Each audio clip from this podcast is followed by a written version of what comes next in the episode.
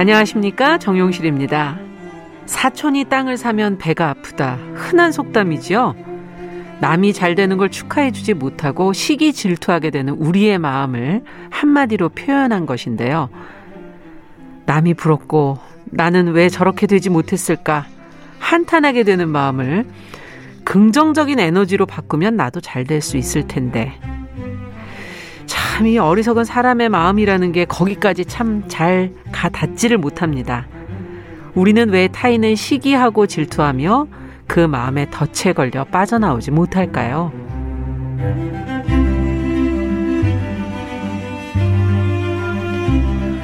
네, 정용실의 뉴스 브런치가 일요일 이 시간에는 사람들의 마음을 만나고 있습니다. 뉴스 브런치 부설 심리연구소, 줄여서 뉴부심.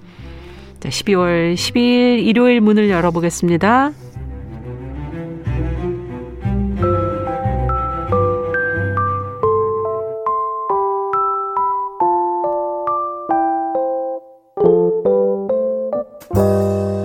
나를 지키는 마음 수업 뉴스 브런치 부설 심리 연구소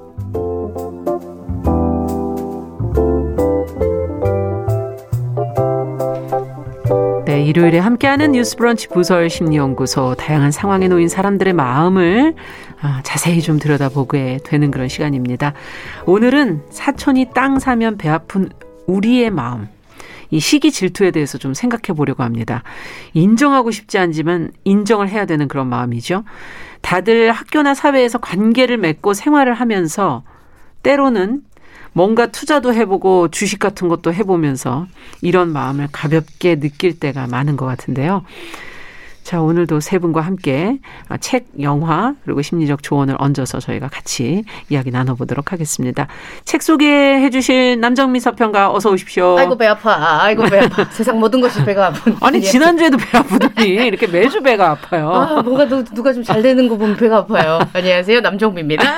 자, 영화를 맡은 구해줘밥의 저자 김준영 작가 어서 오세요. 네, 안녕하세요. 네. 또 심리학적 조언을 해주는 서울 디지털대 상담심리학부 이지영 교수님 어서 오세요. 네, 안녕하세요. 네. 자, 오늘 주제가 이제 시기 질투하는 마음. 예전에도 몇 번 언급을 해 주셨던 얘기인데, 네.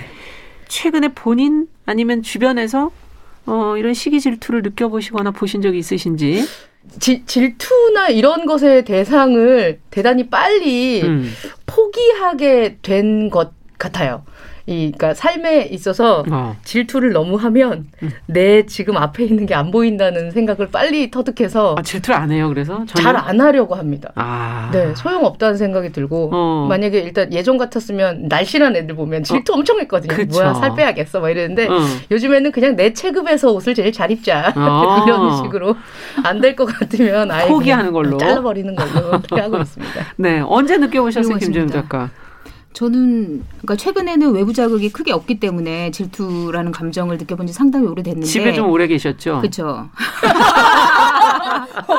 한도적으로 굉장히 오래 혼자 쓰는 작업만 계속 하고 있기 때문에 맞아요. 외부 자극이 응. 없어요. 근데 아. 이제 한참 뭐 정말 야망을 갖고 일을 할 때는 야망 그렇죠. 정말 원하는 게 있었거든요. 되고 어. 싶은 게 있었고 그만큼은 도달하고 싶은 목표치가 있었어요. 그럴 아. 때 이제 나는 죽도록 노력하는데 빨리 얻는 노력하는 나에게는 주어지지 않는데 아. 맨날 출근해서 사람들이랑 떠들고 놀고 다니는 저 아이에게는 항상 쉽게 주어진단 말이죠. 맞아, 맞아, 맞아. 그러면 이제 그 상대에게 질투가 나더라고요. 어. 불공평하다 싶으면서 아, 그 근처에는 불공평한 것에 대한 그쵸. 마음이 있는 거군요. 그쵸. 그리고 간절히 내가 원하니까 아, 간절히, 간절히 원하는데 나는 손에 잡기 너무 어려운데 음. 저 아이는 쉽구나. 음.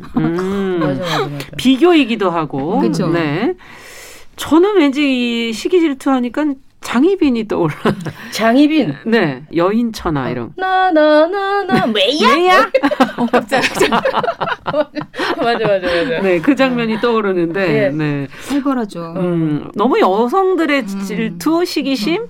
사실 이거는 인간 모두에게 있을 것 같은 안 그렇습니까 이 교수님? 아니, 여자에게만 있는 게 아니잖아요. 그럼요. 남자도 음. 마찬가지고 어. 아유, 우리 오늘 소개할 영화는 음. 또 남자들의 질투잖아요. 아 그렇군요. 네. 어떤 대목에서 이 교수님은 느껴보셨어요?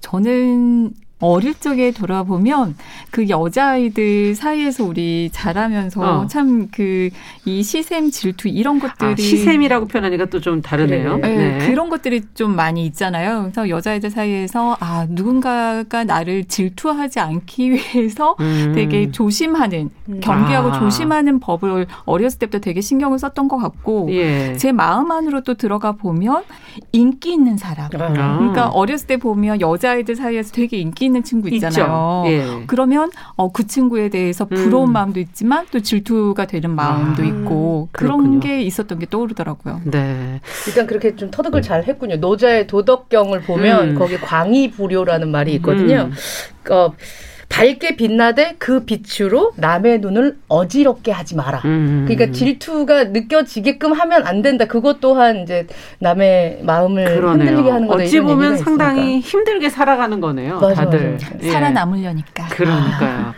자, 그러면 작품을 통해서 어떻게들 그, 그런 상황에서 어, 견디고 있는지 한번 들여다 보도록 하겠습니다.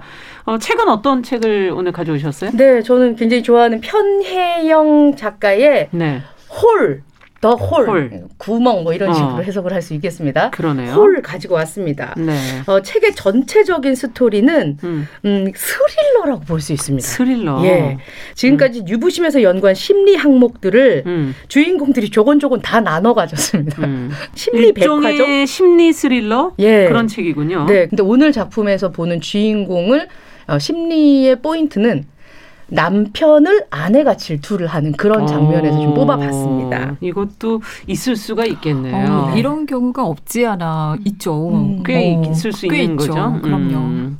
자, 그럼 영화는 아까 남성 대 남성의 네. 질투라고 표현을 해주셨는데 이 교수님께서 저는 아주 유명한 영화를 갖고 왔어요. 살리에리 증후군이라는 말 요즘에는 음. 굉장히 많이 통용되기 때문에 다들 좀 아실 텐데 제가 가져온 오늘 그 영화에서 비롯된 말입니다. 아. 이 영화는 이제 그 위대한 천재 음악가 볼프강 아마데우스 모차르트와 그를 예. 질투하는 안토니오 살리에리의 이야기를 음. 담은 영화고요. 네. 이런 그 단어를 만들어낼 만큼 굉장히 음.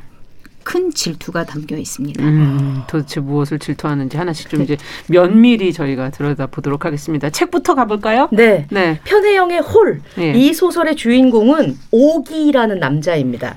그는 아내와 함께 강원도로 여행 가는 길 느닷없이 음. 교통사고를 당하는데요.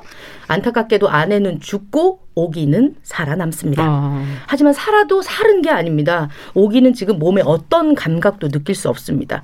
그저 눈만 뜨고 꿈뻑거릴 수 있습니다. 40대 대학 교수로 잘 나가던 오기는 이제 턱뼈가 완전히 부스러진 상태에 얼굴에 살 대용으로 고무 같은 것들을 아. 덕지덕지 붙이고 있습니다. 굉장히 큰 수술을 한 거죠. 그러네요.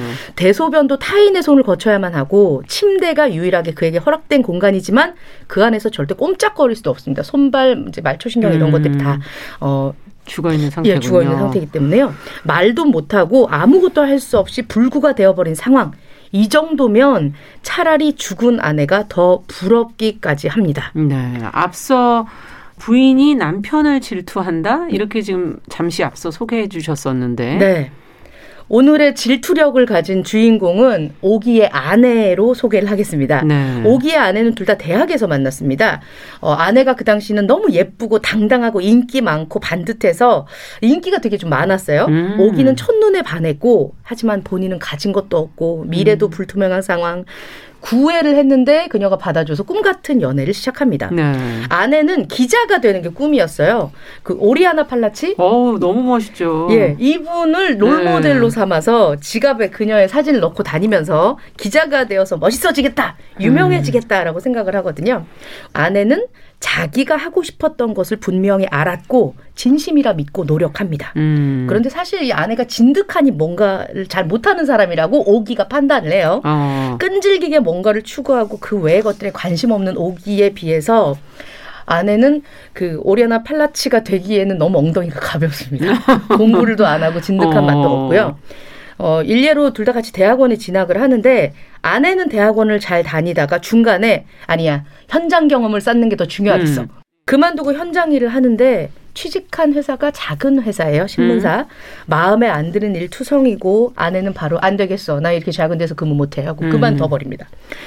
취직 그 다른 언론사들에도 이제 대형 언론사들에도 문을 두드리는데 네. 번번이 탈락해요. 그러니까 약간 메뚜기처럼 여기 갔다 저기, 저기 갔다, 여기 갔다 저기 네. 갔다 하니까 불평 불만은 쌓이고 본인이 아. 쌓는 것은 없고 그러면서 나 혼자만의 글을 쓰겠어 이러면서 아. 지피를 시작하는데 이것도 호락호락해 보이진 않습니다. 뭔가 잘 안 되고 있군요. 네, 아내가 여기저기 기웃거리는 동안 우직하게 오기는 공부를 해서 석사를 하고 음. 박사를 땁니다.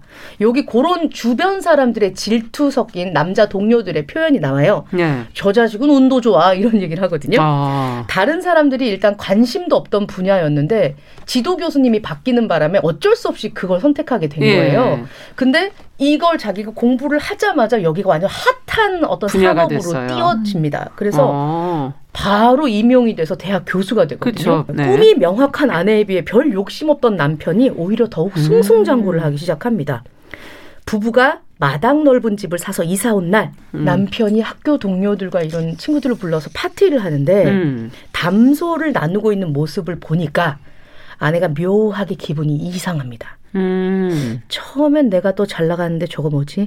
하는 일마다 나는 안 되고 사회생활에 있어서 성취감도 없는데 저거 뭐지? 아, 뭐야 저거 저 인간 저거 뭐야 이러면서 이제 질투와 시기가 명확해집니다. 음. 막 웃는 것도 짜증 나는 거죠. 뭐야? 그런데 같이 있는 일행 중에서 여자분이 한분 있었어요. 네. 그 여자분이랑은 그냥 친한 관계였는데 어쭈 저 여자한테 웃어줘? 아 저것들 그렇고 그런 사이구나. 라고 아. 아내가 생각을 해버립니다. 어. 남편은 뭐 연구 때문에 굉장히 바빠지고요. 집에 못 오는 시간이 많으니까 아내는 혼자 집에서 그녀 스스로가 느끼는 것처럼 일기를 쓰기 시작해요. 일기를? 네. 저, 저 자식은 이렇기 때문에 내가 미워해. 그녀라 바람이 난 거야. 이러면서 망상들을 노트에 잔뜩 음. 써놓으면서 낯설고 멀어진 부부 관계가 시작됩니다. 음. 그러면서 이제 아내가 조금 우울해하는 것 같으니까 강원도로 여행을 갈까 했을 때 오기가 어 그래 자기야 잘 됐다 가자 좀 환기를 좀 하자라고 해서 출발이 됐는데 네. 차 안에서 아내가 헤어지자 우리 그만 이혼해라고 얘기를 하고 당황한 오기가 차를 흔들릴 때 어 이제 아내가 확 커브를 틀고요 핸들을 잡아서 땡기고요 그러다가 쿵쾅쾅쾅 사고가, 사고가 나게 됩니다. 난 거예요. 네. 아, 그래서 아내는 죽게 되고 남편은 지금 아주 힘든 상황에서 겨우 목숨 유지하고 있는 그런 상태다 이런 얘기군요. 네, 그렇습니다. 사고 이후에 더 궁금하네요. 어떻게 됐습니까? 그래서 이 진짜 유일한 가족은 와이프뿐이었는데요. 이제 와이프까지 하늘나라에 가고 없잖아요. 오기를 보살펴 줄 수 있는 사람은 아내의 어머니 연로하신 장모님 뿐입니다. 어쩌나. 그런데 이 장모님이 좀 이상합니다. 결혼 전에 품위 있고 깍듯하게 예비 사위에게까지 어, 네, 고맙습니다. 이렇게 딱 예의를 차리시는 분이셨는데 장인 어른이 일단 바람이 좀 났어요. 음. 그래서 본인 이 바람에 대한 굉장한 이 트라우마라 그럴까요? 생겼겠네요. 예, 날이 서 있는 상황인데 그래서 살림이 기울고 반듯한 삶에 균열이 생기자 서서히 그 어머 장모님의 뻔히 드러나기 시작합니다. 음. 까칠하고 냉정하고 신경질적이고 꼬리 지르고요. 아. 예. 유일하게 믿고 의지하는 것이 딸이었거든요. 예. 딸에게 집착을 하게 됩니다. 이 장모님은 화가 나도 항상 나지막한 목소리로 다스케 데고 다사이 어, 무서워요. 왜 이래? 그 무슨 뜻이에요, 근데? 예, 이게 일본어로 살려주세요란 말입니다. 어. 이 장모님은 일본 사람이었던 거예요. 아. 그것도 딸이 굉장히 늦게, 그러니까 아내가 굉장히 늦게 오기한테 이런 얘기를 해주거든요. 아. 이런 장모가 이사를 하면서도 늘 보이는 곳에 놓는 푸르스름하고 둥그런 도자기가 있는데요. 네. 이것은 외할머니의 유골함이었습니다. 그렇게 아끼던 딸이 떠났고 여행을 가던 중에 떠났고 이렇게 사위만 저렇게 누워 있습니다. 오기의 입장에선 불구의 몸이 된 자신의 몸을 돌봐주고 말할 수 없는 본인을 대신에 대변해주는 사람은 저 장모님 하나뿐인 거예요. 그러니까. 아 이거 어떻게 진행될까요? 어떻게 될까요? 궁금한데. 음. 이게 어떻게 보, 셨어 재밌었죠. 어, 저, 저도 지금 오싹 하잖아요. 네. 지금 유골함이 왜 나오나. 네. 그렇죠. 이 굉장히 네. 중요한 복선이거든요. 음. 그래서 막 끝까지 전 결말이 너무 궁금하잖아요. 어, 아, 노코멘트 하는 걸로. 장모님이 사위를 집에서 재택 간호하겠노라 병원 측에 전달을 하고요. 재택 간호? 예.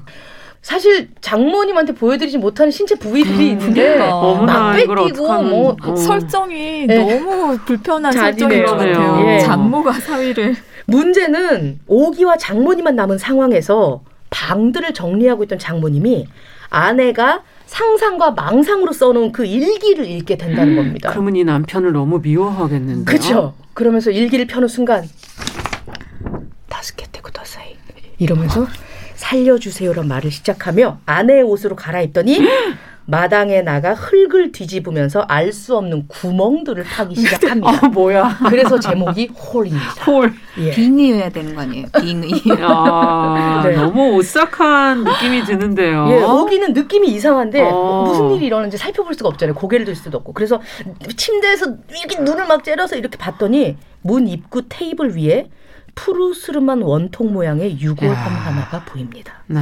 어. 저는 야, 그런 생각을 했어요. 음. 사실 질투라는 감정도 누구에게 전해 들었을 때 그게 강화되는 경우가 있는 것 같아요. 어, 그러니까 직접 맞아요. 내가 느끼는 어떤 것보다 상대가 뭔가 이를 전해 전달했을 때 아. 나에게 그랬을 때 근데 아, 이, 질투 감정이 더 생긴다. 네, 그렇죠. 이 책이 어떻게 음. 본다고 하면 아내가 전달하는 이야기를 장모가 듣고 그러니까. 어떤 감정이 폭발되는 거잖아요. 음. 그래서 그런 의미에서는 그러네요. 질투에 어, 그냥 나 혼자 느끼는 있다. 것만으로는 뭔가 확신이 안 설 수 있죠. 그리고 동조하는 어. 사람이 생기면 또 힘을 받게 그렇죠. 된다는 그렇죠. 것 같네요. 이 교수님 질투가 결국은 지금 어, 망상을 끌어오는 것 같고 결국 남편을 뭔가 왠지 안 좋은 방향으로 지금 몰고 가는 것 같은데 어, 이 질투가 불러오는 감정, 행동 이런 어떤 것들이 있는 건가요? 네.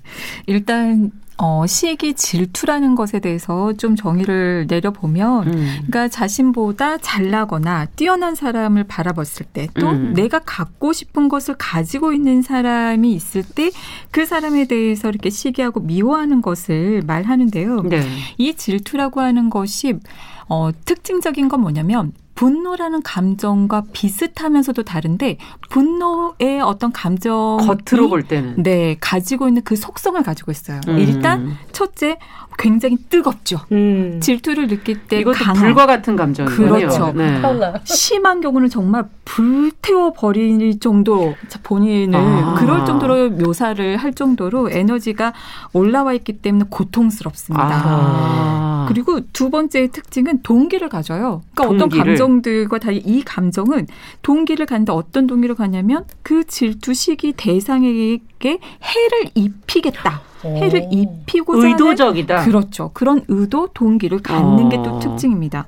그리고 세 번째 특징은 파괴적이고 음. 적대적인 어떤 맞아요. 행동을 할 가능성이 높아요. 예를 음. 들면 그 대상이 잘못되기를 바라거나 음. 또는 그 대상이 지니 내가 갖고 싶은 것 그것을 망가뜨려 버리는 거죠. 음. 손상시키는 내가 방식으로. 어차피 못 가질 거. 그렇죠. 네. 그럼으로써 음. 자신이 원하는 것을 어떻게 달성해 보고자 하는 그런 감정이고 또 음. 특징적인 게 뭐냐면 대상을 표적으로 삼습니다. 오. 어. 이게 무서운 거죠. 표적으로. 표적으로.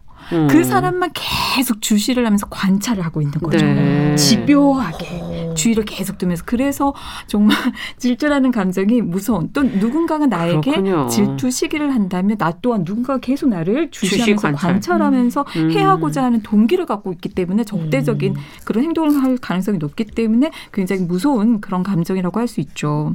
근데 어, 소설에서 보면 아내의 입장에서는 정말 유명해지고 싶고 나도 잘 음. 되고 싶은 마음이 굉장히 꿈이 진짜 많은 분이었잖아요. 네. 그러니까 바램이 많고 꿈이 많은데 음. 그걸 잃어버린 남편을 보면서 음. 이런 질투심이 음. 느껴진 거죠. 본인은 이루지 못했는데. 네. 네. 근데 여기서 주목해야 될 건 뭐냐면 처음에는 그래 우리 남편 노력하고 잘 됐어라는 네. 그런 부러움이 있었지만 그렇겠죠. 아까 그 서평가님이 말씀하셨던 것처럼 그 바뀌는 순간이 어떤 순간이냐면 남편이 동료들과 굉장히 여유롭게 음. 웃으면서 행복해하고 만족스러워하는 그런 표정을 짓고 있을 때 아. 순간 질투의 감정이 확 올라오기 시작을 해요. 행복과 만족을 느낄 네, 때 이게 굉장히 중요한 건데요. 어. 누군가가 질투 시기심을 이렇게 자극할 수 있는 거는 사실은 행복 행복하고 만족스러워하는 그런 모습이에요. 우리 인간들이 여기로 가고 싶어하는 마음은 누구나 있는 거 아니에요? 그렇죠.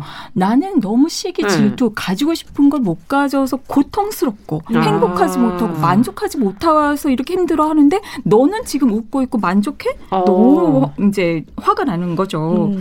근데 실제로요 우리가 뭔가 이렇게 기쁜 일이 있고 즐겁고 음. 행복한 그런 유쾌한 감정을 느낄 때 음. 사실은 그걸 사회적인 상황에서 표현할 때 우리 조심해야 조심해야 될 필요가 있다고 얘기를 하잖아요. 그러네요. 그러니까 어, 어떤 경우에 조심을 해야 되냐면 예. 사회적인 상황에서 어, 관심사가 비슷한 어. 비교될 음. 수 있는 것을 가지고 있는 그런 대상이 앞에 있을 때 내가 어 나 이랬어 이런 일 있었어 음. 이렇게 즐겁게 표현을 하면 그게 그분에게는 질투 시기심을 촉발시킬 수가 맞아요. 있는 거죠. 네. 물론 관련 없는 비교할 대상이 없는 내가 진심으로 기쁠 때 함께 음. 기뻐해 주는 사람과 함께 있으면 우리 기쁨 즐거움은 전이 된다고 하잖아요. 그렇죠. 같이 행복할 수가 있는 거죠. 음. 어, 진짜 기뻐해 줄 수 있고 진짜 같이 어, 행복해 어, 네. 줄수 있는 사람은 얼마나 어, 진심으로 가까운 사람일까 하는 그렇죠. 그런 어, 반대로 네. 어, 생각해 볼 수도 있을 것 같고요. 네. 이 관심사가 비슷하다고 음. 말씀을 하시니까 네. 거기서 포인트가 들어 들어가는 게 네.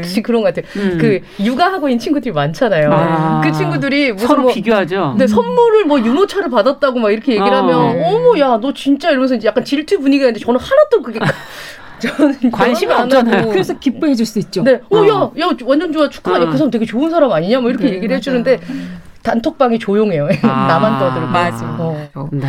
근데 이제 여기에서 이제 말씀드리고 싶은 거는 음. 또 중요한 게 뭐냐면 시기 질투심을 느낄 때 그 당사자는 의구심을 가져요. 오. 무엇에 대한 의구심?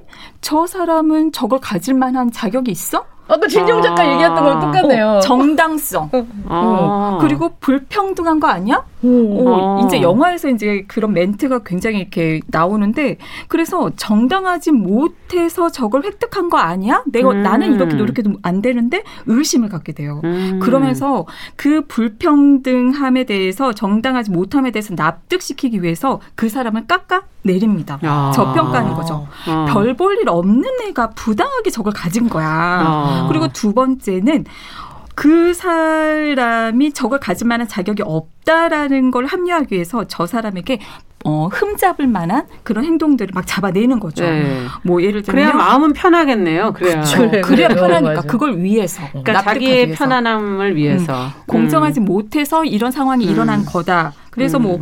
뭐 어, 오기 씨가 이제 불륜을 저질렀다고 한다거나 음. 또는 모차르트에 대해서 인성을 깎아내린다던가 그렇죠. 그리고 이제 세 번째는 이게 또 중요한데 시기 질투를 느끼는 사람은 나의 불행 내가 불만족스러운 그런 상황이 저 사람 때문이다. 아, 나는 그건 피해자. 또 무관한 건데 사실은. 음, 그렇죠. 네. 그게 또 무서운 거예요. 아. 나는 피해자인데 저 사람은 가해자다. 음. 그래서 저 사람 때문에 내가 다 안 되는 거다. 음. 그 예를 들면 오기 씨의 아내분이 음. 남편이 나를 무시해서 내가 재능을 못 펼치고 저 사람이 저 사람 때문에 내가 할 수 있는 건 정원 가꾸는 것밖에 없고 어 나에게 아이도 없고 다 저 사람 때문이다. 근데 여기에서 이제 더 나아가서 분노가 오르니까 적극적으로 괴롭히는 행동을 하게 돼요. 음. 뭐 험담, 모략, 괴롭힘 이렇게 신데렐라의 언니들 뭐 백설 그렇죠 그렇죠 맞아, 맞아. 주변의 언니들 괴롭히잖아요. 네, 맞아요. 네 그런 음. 행동들이 있죠. 그쯤 되면 치료가 필요한 치료가, 어, 치료가 그러니까 꼭 필요합니다. 치료가 경우 정말 이렇게 듣다 보니까 인간관계에서의 그 어떤 어려움들이 바로 여기 시기 질투에서부터 유발돼서 나온 것들이 많구나 하는 그런 생각도 들고 그럼요. 관계 예. 굉장히 중요하죠. 중요하고 어려운 부분이다. 앞으로 어떻게 풀어가야 될지 저희가 음악 한 곡 들으면서 고민 좀 해보면서 어, 또 영화도 들여다보고 해답을 좀 찾아가 보도록 하겠습니다. 아, 카테리나 발렌테의 질투 잠시 듣고 오죠.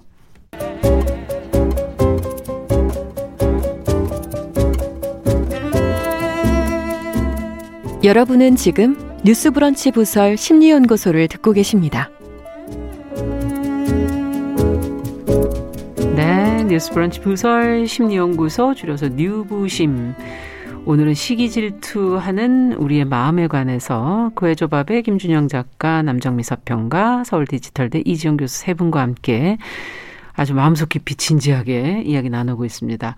어, 아마데우스 영화 얘기로 가서 이번에 또 한 번 더 들여다보죠. 이들의 네. 관계는 또 어떤가? 음, 어떤 이야기가 펼쳐지는지 김준영 작가께서 소개해 주세요.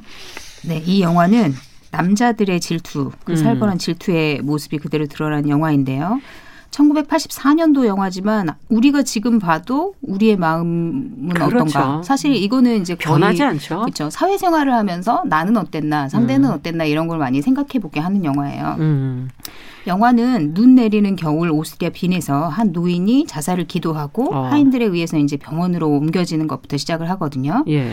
그는 계속 소리를 질러요. 모차르트에게 잘못을 구하는 외침을 음. 계속 이제 소리를 지르면서 가는데요. 그 사람 이름은 안토니오 살리에리라는 음. 당대의 황제를 수행했던 최고의 그 영예스러운 자리에 있었던 궁정 음악가입니다. 음. 그런데 그는 왜 그렇게 모차르트에게 잘못했다고 용서를 비는가? 그러니까요. 그리고 한 신부가 찾아와요.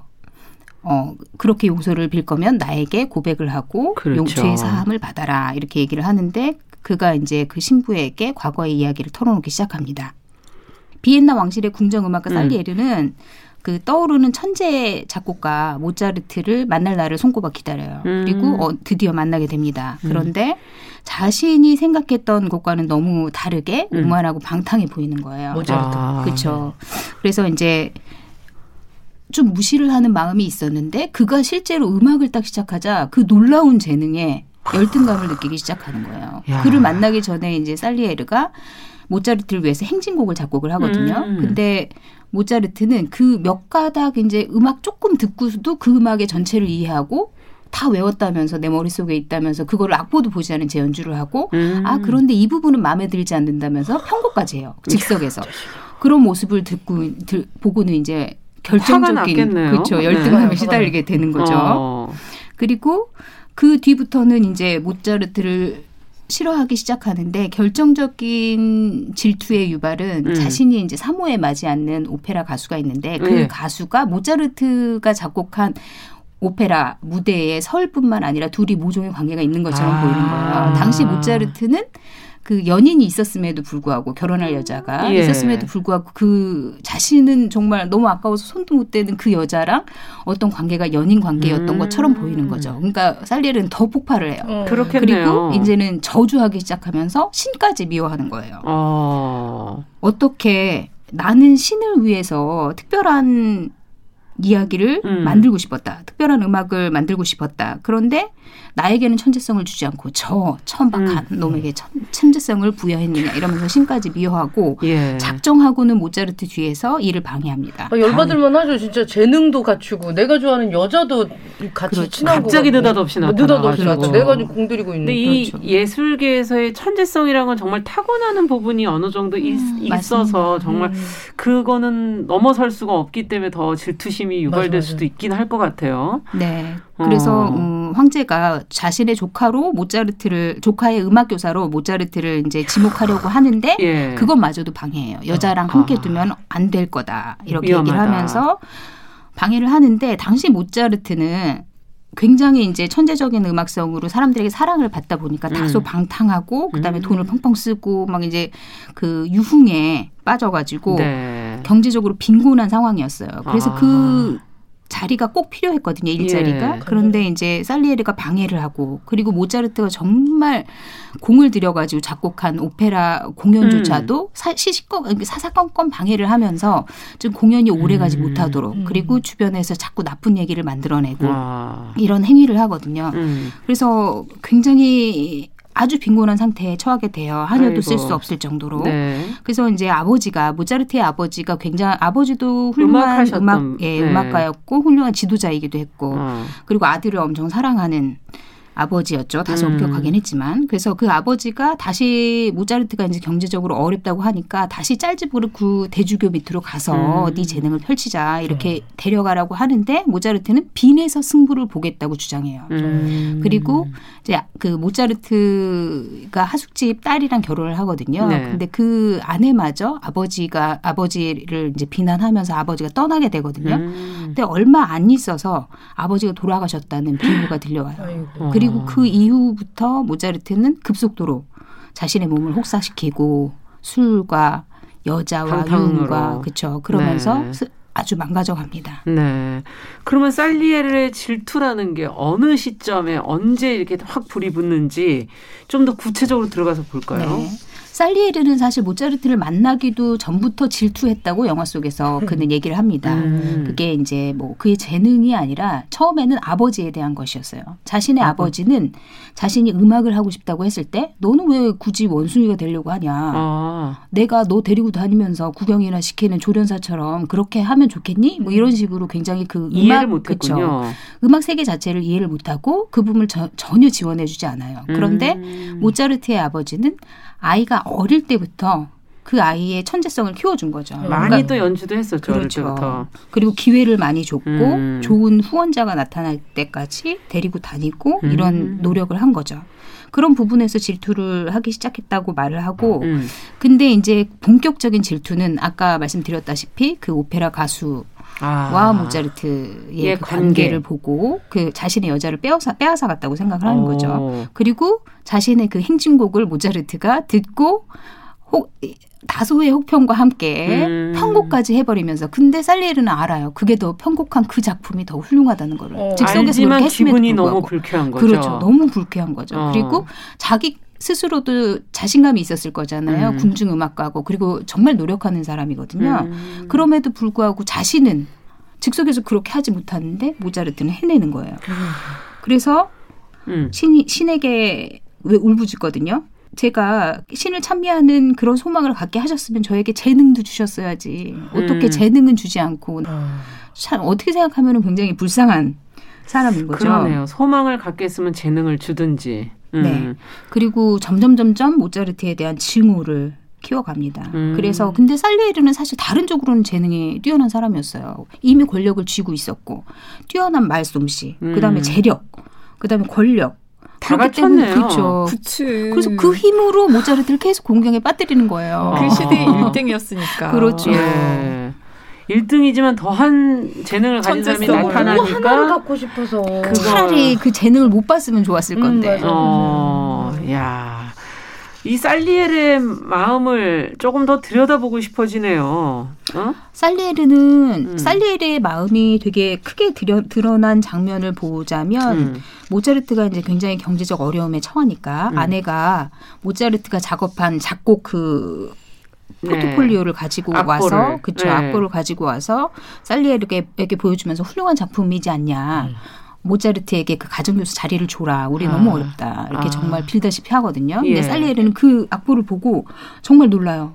초고였음에도 불구하고 단 하나도 수정한 곳이 없이 머릿속에서 나오는 대로 그대로 받아 적은 것만 그렇죠. 같은 악보였거든요. 아. 그리고 아내가 얘기해요. 모차르트는 결코 뭐 복제본을 복사본을 만들지 않는다. 음. 이게 초고고 완성본이다. 그렇죠. 그리고 어. 한 번에 해내는 거죠, 그거를. 아. 살리에는 그걸 보면서 더막 질투, 질투 심에 끌어오르는데 일자리를 주진 않아요. 아. 그리고 더 공경에 빠뜨리려고 하죠. 음. 그리고 모차르트가 계속해서 어, 파격적인 시도를 하거든요. 음. 독일어로 그, 그 당시에는 이탈리아로 이탈리아어로 오페라를 만드는 오페라는 게 항상 이탈리아어로 돼 그렇죠. 있었죠. 근데 예. 독일어로 오페라를 만들 뿐만 아니라 황제가 금지했던 음. 피가로의 결혼이라는 그 희곡에 곡을 붙이고 그걸 음. 무대에 올리고 돈주반니 같은 다소 파격적인 그런 작품도 공연을 맞아요. 하고 이런 식으로 이제 당대 사람들이 이해하기는 조금 어려운 그런 공연들을 음. 하, 거든요 그래 그런데 이제 살리에르가 방해를 하기는 하지만 그 작품 자체가 대중에게 통용되기는 당시 사회에서는 조금 어려웠던 부분도 있었던 아. 것 같아요. 그래서 아주 인기를 얻고 폭발적으로 막 정말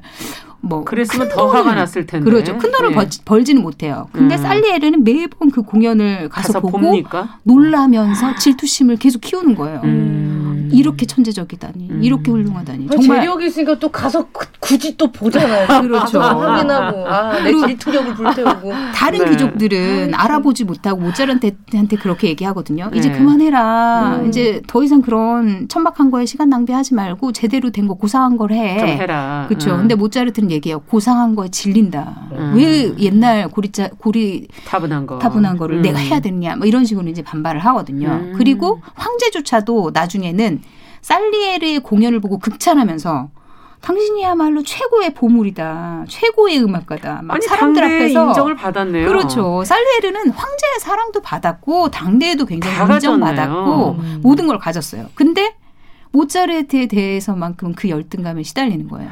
그래서 황제가 그렇게 야. 칭찬하는데도 모차르트의 평가가 더 중요해 보여요. 살리에르는. 아. 어떻게 거기에 이렇게 사로잡히게 됐을까? 모든 걸다 그렇죠. 가지고 있는데 어. 심지어는 천재성을 알아보는 눈마저 가지고 있는 거예요. 그러니까요. 물론 지금 오페라에서 살리에리가 쓴 거를 저희가 뭐 볼 수 있는 게 그렇죠. 없죠. 그만큼 당, 시대를 넘어서는 미래까지 네. 내다본 걸까요? 시대 그 아, 그렇죠. 천재성이라는 건 시대를 넘어서는 힘이 있죠. 음. 재능이 있다는 거예요. 실제로 신부님이 음. 모르겠는데요라고 어. 하잖아요. 들어본 적이 없다고 어. 살리에리 음악에 대해서. 그러니까 아유 가슴 아파라. 살리에리의 말년은 그랬는데 네. 사실 당대 충분히 그렇죠. 건, 어, 충분히 누릴 수 있어 완전히 누린 거죠. 궁정음악 음악과 1등인데. 음. 아, 살리에르와 모차르트의 관계를 보면서 아, 일을 할 때 상사가 만약에 어, 부하 직원에 대해서 그 재능을 질투한다면 참 힘들겠구나. 네, 하는 그런 여러 가지. 사실 우리 사회에도 그런 게 꽤 많지 않아요. 꽤 요즘에 이제 가뜩이나 더 경쟁 사회가 되다 음. 보니까 정말 뛰어난 후배가 있다라고 있죠. 했을 때 뭔가 네. 이렇게 견제하는 음. 그런 마음들이 있는 건 사실인 것 같아요. 네. 아, 이 부러움에서 시작돼서 앞서 시기심으로 가는 것. 이 차이는 무엇일까? 우리가 부러움에서 멈출 수 없을까? 뭐 이런 생각이 들기도 해요. 지금 이 어, 홀에서의 남편과 부인 그리고 이 살리에리와 모차르트의 관계 이 둘 속에서 갑자기 그런 생각이 드네요. 네. 어, 부러움식이 전부 다, 다 나보다 뛰어난 사람, 그리고 내가 갖고 싶은 걸 갖고 싶은 사람에 대해서 갖는 감정이라는 거에서는 동의를 한데, 어떤 차이가 있냐면, 두 가지 측면에서 차이가 나요. 음. 시기하고 질투는 아까 얘기했던 것처럼 그거를 해치거나 뺏고자 하는 그런 파괴적인 공격성을 가지고 있다라는 점이 있고 네. 부러움은 상대의 잘난 점을 그대로 인정하는 거죠. 어. 아. 어, 나아가서는 공격성 없이 칭찬할 수 있는 그것이 네. 이제 부러움인데 그러면은 누구에 대해서는 질투를 하고 누구에 대해서는 부러움을 느끼느냐 그걸 또 들어가 보면 어, 질투나 시기심을 갖는 대상은요, 사실 어느 정도 나와 비교될 수 있는 대상에게 가져요.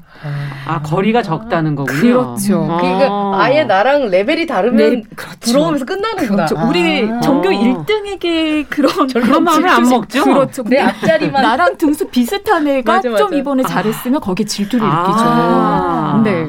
근데 부러움은 넘사벽, 넘사벽 비교될 아. 수 없는 대상에게 가는 음, 너 잘났어? 그래, 너 전교 그렇게 1등이야. 살아라. 어, 우리 전지현 네. 송혜 교 씨에게 어, 우리 부러움을 느끼지 질투를 느끼지는 않잖아요. 맞아, 맞아, 그렇죠. 맞아, 맞아. 그렇게 그렇죠. 태어난 걸. 어, 맞아, 그렇죠. 맞아. 비슷한 외모 친구에게 질투를 느끼지. 맞아. 네. 그러면 어떻게 부러움이 시기심으로 바뀌느냐 이게 굉장히 또 중요하죠. 저도 그게 궁금해요. 네. 바로 중요한 변화의 요소는 열등감입니다.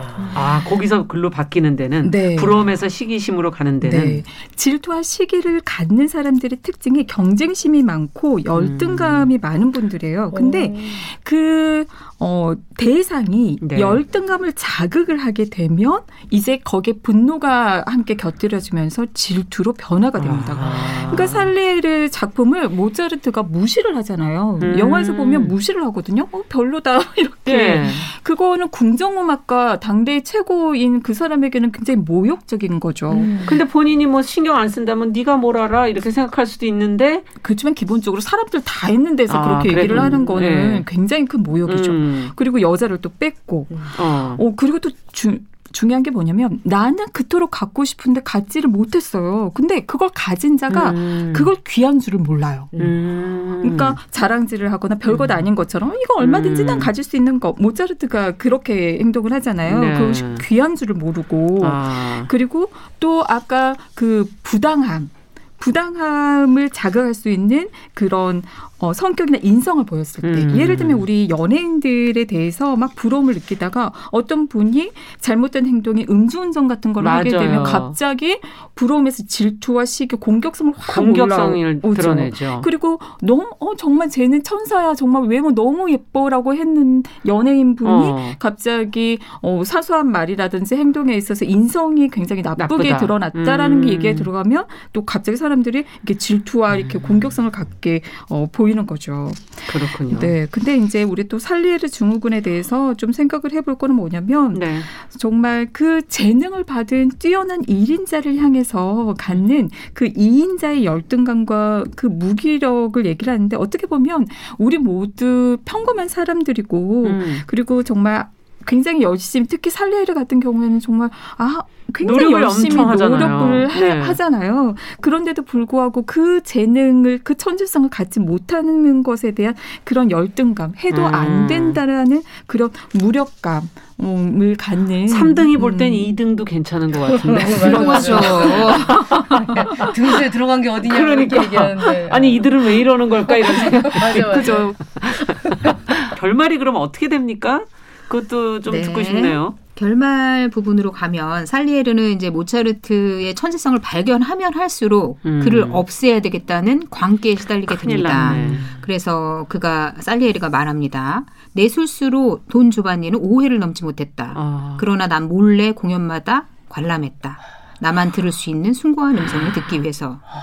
난 알 수 있었다. 모진 늙은이. 그러니까 모차르트 아, 죽은 아버지를 얘기합니다. 모진 늙은이가 불쌍한 아들을 지배했다는 걸. 음. 무덤 속에서까지 말이죠. 난 음모를 꾸미기 시작했다. 신에게 대항해 끝내 승리를 얻을 수 있는 무서운 음모를. 그 음모가 뭐냐면 네. 살리에르가 이제 과거 가면 무도회에서 모차르트의 아버지가 했던 분장을 한 모습으로 그 어. 가면을 특수 제작을 해가지고 그 모차르트에게 가서 아버지인 것처럼 예. 진혼곡을 의뢰를 합니다. 죽은 사람을 위한 미사곡을 의뢰를 한 거죠. 레캠. 네. 네.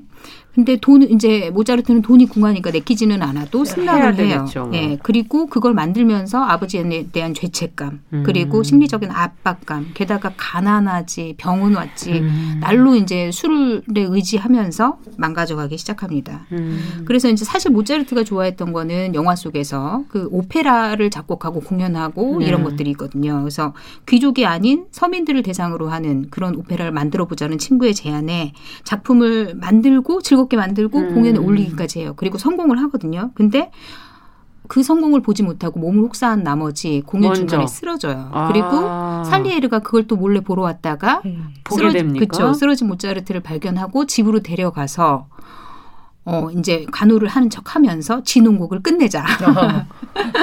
야 아버지보다 더하네. 그렇죠. 내가 도와주겠다. 음. 어쩌면 살리에르가 약간 아버지 모습을 가지고 있는 것도 같아요. 그러네요. 네. 내가 도와주겠다. 만들자. 이렇게 해서 모차르트가 머릿속에 생각나는 음식 그 음악들을 부르면 음. 살리에르가 받아 적어요. 예. 네.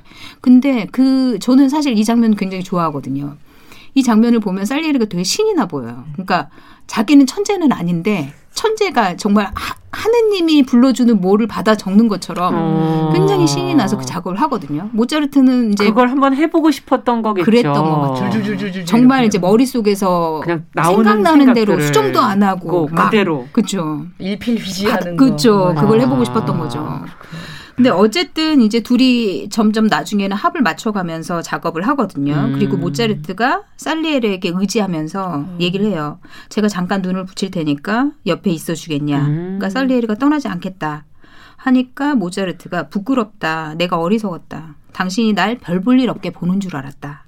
어, 서로 용서하세요. 그렇게 생각했군요. 그렇죠. 그러니까 모차르트도 영화 속에서는 음. 모차르트도 사실 살리에르가 자신을 우습게 보는 줄 알고 음. 살리에르를 더 이렇게 약간 무시하는 발언이나 음. 이런 걸 했을 수도 있겠다 음. 이런 생각을 하 게 하는 지점이에요. 네. 그리고 모차르트는 초라하게 죽음을 맞이합니다. 장례식조차도 음. 너무 초라하게 음.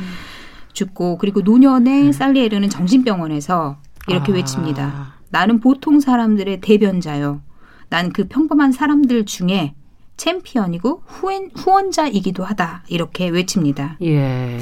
살리에르는 사실 당대에 굉장한 부와 권력을 누린 사람이었지만 끝끝내 그 열등감을 극복 못하고 음. 그 질투와 시기와 이런 감정에 휩싸여가지고 부족한 것뿐이었는데 그렇죠. 그렇게 정신을 피파, 피폐하게 만드는 결말을 음. 맞습니다. 네.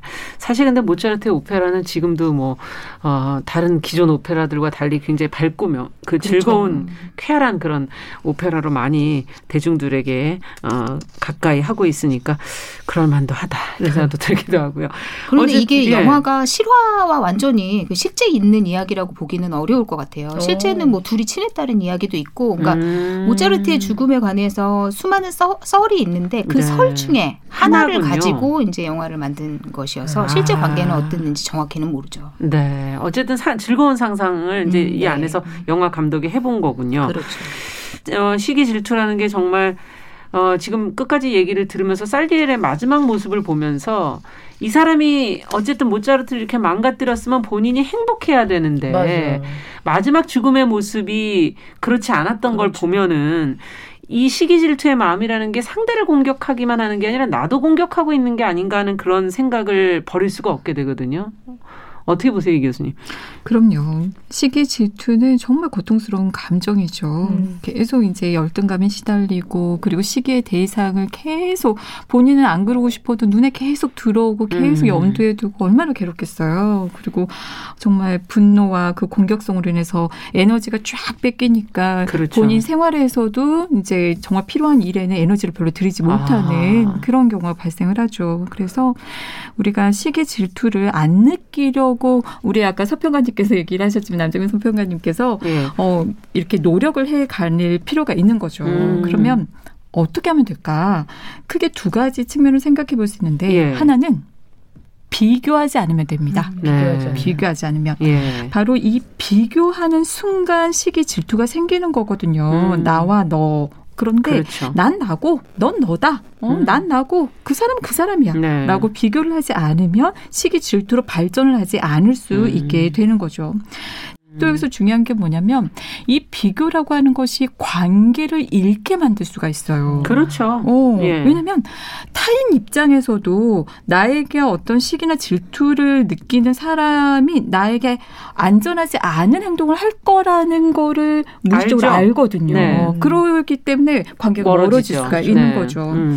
그래서 경쟁하지 않는 경쟁의 마음을 갖지 않는 노력이 음, 필요합니다. 음. 우리는 각자의 길을 가는 거거든요. 음, 그러니까요. 그리고 마지막으로 어, 부족하고 불완전한 면에 대해서 좀 수용하는 음. 음 연습 그리고 어, 자신이 가진 것을 보는 그러니까 살레르가 안타까운 게 정말 다 가졌는데 다 가졌어. 네. 왜 천재성을 바래 우리 아니 천재가 아니면 어떻습니까? 그러니까 천재가 몇이나 된다고 싸지 다 가지면 네. 맞아요. 네. 그 가진 것을 보지 못하니까 보니까 음. 만족하고 감사하지 그렇죠. 못하거든요. 음. 그래서 무엇을 스, 가졌는가 맞아요. 스스로가 가진 것 잘하는 것을 보고 인정하는 노력. 음. 그래서 그 안에서 만족감을 느껴보고 감사해야 하는 그렇죠. 그럴 때 바로 평화가 옵니다. 네.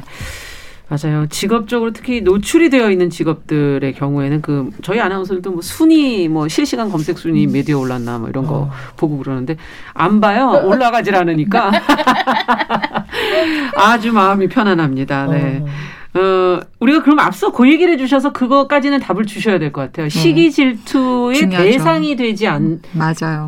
하는 것도 중요하다 고 그러셨잖아요. 네. 그럼 어떻게 해야 돼 이거는요? 어떤 노력이 필요하냐면 네. 내가 가진 것에 대해서 누군가가 시기 질투를 할 수 있는데 음. 그거를 조금 막으려면 음. 자신을 보호할 수 있는 몇 가지 팁을 드린다면 네. 하나는 그 나를 시기나 질투를 할 수 있는 그 대상에게 칭찬을 아끼지 마시기 바랍니다. 음. 그 상대방의 열등감을 자극하지 모차르트처럼 것처럼 하면 안 된다. 절대 하면 안 되죠. 네. 열등감을 자극하지 말고 그 사람의 장점에 초점을 둘 수 있도록 인정하고 칭찬하는 노력이 그럼요. 필요합니다. 그리고 네. 두 번째 팁은 어느 정도 허용할 수 있는 범위에서 스스로 부족한 점을 드러내세요. 아. 음. 왜냐하면 질투하는 대상이 저 사람 다 가졌어. 다. 그럼요, 다 네. 있거든요.